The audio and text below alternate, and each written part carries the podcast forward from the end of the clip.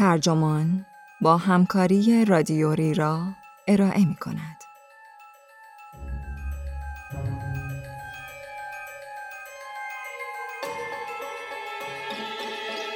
من نظافت چی بودم؟ صاحب همه تهمانده ها. این عنوان یادداشتی است به قلم الی گلدستون که در سپتامبر 2020 در نیو استیسمن منتشر شده و وبسایت ترجمان در آذر 1399 با ترجمه میترا دانشور منتشر کرده است. من فرناز مرکباتی هستم.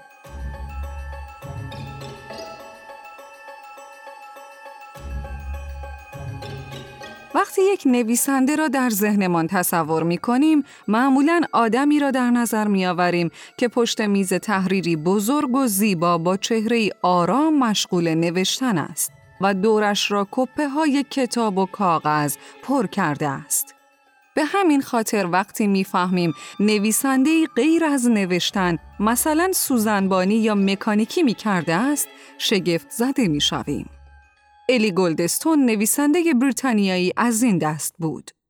او که پیش از آن که بتواند با نوشتن زندگیش را بگذراند نظافتچی بود از موقعیت دشواری نوشته است که این شغل برایش به وجود می آورد.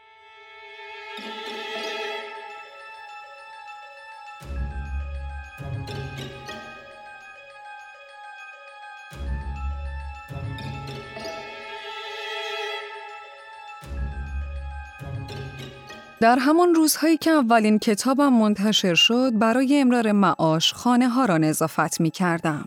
از واکنش آدم ها وقتی می گفتم که نظافت چی هستم متنفر بودم. انگار داشتم بحثی را شروع می کردم که برایش آماده نبودند. حدس می‌زنم آدم ها تصور می کردند که چون من آدم مشکل پسندی هستم خوشم میآید چون این جوابی بدهم که مراسم شام را خراب کند. در حقیقت به نظرم ملالاور بود و آرزو می کردم می توانستم بگویم که مثلا در رسانه کار می کنم.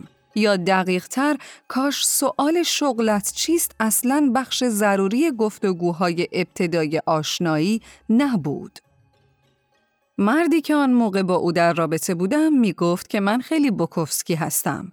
حدس می‌زنم چون هیچ نویسنده زن معروفی از طبقه کارگر نمیشناخت که مطمئنا نه مشکل او که مشکل جهان است. برای مردم آدم تحصیل کرده ای که کار غیر تخصصی انجام می دهد جذاب است. یک جور نشانه شجاعت یا مصیبت است. به نمونه مطالعاتی تبدیل می شوی. چرا آدمی تصمیم می گیرد سخت کار کند و بی پول هم باشد؟ حیرت انگیز است. کار نظافت را بیشتر از بعضی شغلهای دیگری که داشتم و خیلی کمتر از بقیهشان دوست داشتم. رضایتی در فیزیکی بودنش وجود داشت. اینکه می‌دیدم کار چطور بر بدنم اثر میگذاشت. عضلات برآمده، دستهای پوست پوست شده و اینکه شب به خوابی عمیق فرو می‌رفتم چون تا مغز و سخان خسته بودم. اما اینکه در موقعیت اجتماعی پایینتری به دنیا آمدم یا هر روایتی که باعث می شود آدمها با چنین اصطلاحاتی صحبت کنند دلیل نمی شود آدم شریفی باشم. گهگاهی سخت کار می کردم. اما غذاهای خوشمزه و داروهای تجویز شده ام را هم می دزدیدم. کسیفی ها را زیر یخچال جارو می زدم و در تخت خواب آدم های دیگر دراز می کشیدم. دوست داشتم خودم را تا حدی قهرمان طبقه کارگر توصیف کنم تا باعث شوم آدمها در مهمانی ها بیشتر احساس راحتی کنند. در واقع اصلا هیچ نوع کار دیگری بجز نوشتن به نظرم راضی کننده نبود و هنوز به اندازه کافی دستی بر نوشتن نداشتم تا اثبات کنم ارزش دارم به من پول بدهند و به پول نیاز داشتم. شرایط برایم طوری چیده شده بود که در دنیای کار ناکام بمانم. نه تنها مجبوری وظایفی که روی دوشت گذاشتند را انجام بدهی، بلکه باید با رئیست خوش برخورد باشی و به او احترام بگذاری. فرقی هم ندارد که او چه جور آدمی باشد. نمی‌خواستم هر روز یک جا حاضر شوم. روی همان صندلی همیشگی بنشینم و وانمود کنم که به چیزی اهمیت می دهم و کاری را انجام بدهم که می توانستم از آن اجتناب کنم. در عوض به خانه مردم می رفتم. در ساعتهای غیر معمول روز. با هر لباسی که دوست داشتم، با هر حس و حالی که داشتم بدون آقا بالا سر. آدمها کلید همه چیزهای عزیزشان را به من می سپردند و یک لحظه هم دربارهش فکر نمی کردند. گاهی مثل شبهی مفید و گاهی بدجنس از آن خانه ها رد می شدم و بعضی خواسته ها را اجابت و بقیهشان را رد می کردم. ترامادول هایشان را بالا می انداختم و موقع کریسمس شکلات هایشان را در بسته بندی های زیبا بر می داشتم و می خوردم. سطل زبالهشان را خالی می کردم. در توالت هایشان توف می کردم و روکش های عرقی رخت خواب هایشان را در می آوردم. بیشتر ارباب رجوهایم شبیه هم بودند. اما مشتریان محبوبی هم داشتم و قضاوت هم می کردم. اولین کار حرفه‌ای منظمم برای مادر تنهایی بود که در خانه زیبا و بادگیر بالای فروشگاهی در ساربیتون زندگی می کرد. خوشم می آمد که شواهدی از زندگی او با دخترش را می دیدم. روی میز ناهارخوری بذرهایی می کاشتند، تلویزیون بزرگی داشتند. تلی از بازی و ظرفهای پلاستیکی رنگی نهار که مرتب در ماشین ظرفشویی چیده شده بودند. از اینکه جارو برقی ردهای پررنگی روی فرش صورتی اتاق دخترش به جا میگذاشت خوشم میآمد و جارو کردن فرش صورتی خودم در بچگی را یادم میآورد. کارم را دلسوزانه و خوب انجام می‌دادم و می‌خواستم زندگی خانوادگیشان را حفظ کنم. اما همچنان اوقاتی بود که زیر بار وظایف پیش پا افتادم مضطرب و خسته می شدم و نیمه فلج روی کاناپه بزرگ و نرم آن مادر تنها می نشستم و با خودم فکر می کردم که دارم با زندگیم چه کار می کنم و به کپه دنیای دکوراسیون داخلی خیره می شدم. اول به خانم پیری علاقه من بودم که به محصولات شوینده اعتقادی نداشت. پارچه های میکروفایبری دستم می‌داد که بوی کپک می‌دادند و من تمام تلاشم را با این پارچه ها می کردم. در حالی که او روی کاناپش می نشست به رادیو گوش می‌داد و ناله و شکایت می کرد. یهودی بود و به همین خاطر آرام آرام با هم پیوند خوردیم. چون مادر بزرگهایم فوت کرده بودند جایی برای یک پیرزن در زندگیم داشتم. در نهایت شروع کرد به شکایت کردن از دست مهاجرها و دیگر نرفتم. برایم پیام صوتی گذاشت که امیدوارم به خاطر حرفهایی که می‌زدم نباشد. البته که بود. گروهی از مردان ثروتمند بیست و خورده ای ساله بودند که رژیم ثابت پیتزای دومینوز داشتند. باید برایشان پیام میفرستادم و خواهش می‌کردم که کاندومهایشان را قبل از انداختن در سطل توالت در دستمال بپیچند.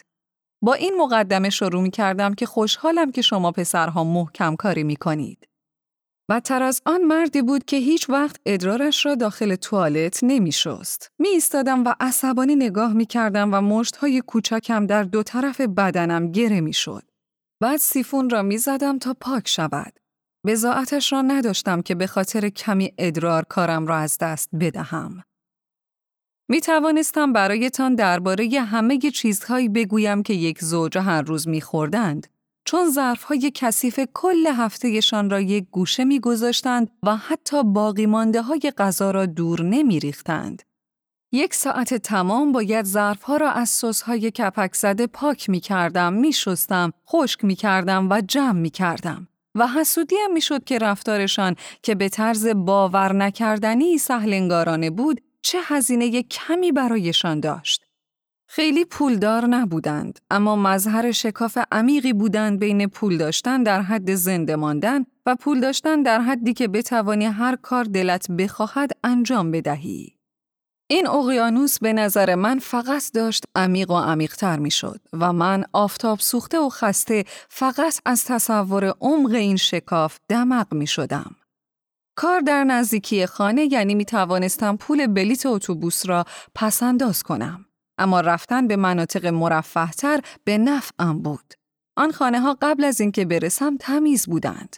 توی قفسه های قرص و یخچال ها چیزهای خوبی پیدا می شد. درباره کارهای موقتی که فقط برای سه یا چهار ساعت نیازم داشتند محتاط شدم. اینطور کارها معمولاً با تشریفاتی همراه بودند. موش مرده، زمین های پوشیده از لباس های کثیف، آب قهوه‌ای رنگی که کف کاسه توالت زنگ زده جمع شده بود، بطری خالی دتول زیر سینک که باید با همان از پس همه چیز برمی آمدی. یاد گرفتم از چنین کارهایی اجتناب کنم مگر اینکه خیلی محتاج باشم.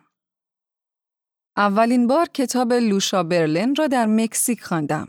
سفری که توانستم از پس هزینهش بر بیایم چون برای اولین کتابم پیش پرداخت گرفته بودم. در نعنوی دراز می کشیدم و درباره یه زنی مثل خودم می خواندم. بعد اونق و وابسته به مواد. زنی که فقط به اندازه پول در می آورد که زنده بماند. او نوشته بود آنچه ما می خواهیم تغییر زیر سیگاری های کوچک نیست و من با صدای بلند می خندیدم چون حقیقت داشت. آنچه می‌خواستم برگشتن لحظات لذت بخشی بود که ازم دزدیده شده بودند. اگر دزدی می کردم دلیلش این بود که به شدت گرسنه بودم. نه اینکه مثل بقیه آدمهایی در شرایط مشابه هم از گرسنگی رو به موت باشم اما میل زیادی داشتم که چیزی بخورم. یا گاهی فقط از موقعیتم در جهان عصبانی می شدم. آخر سر نظافت را کنار گذاشتم.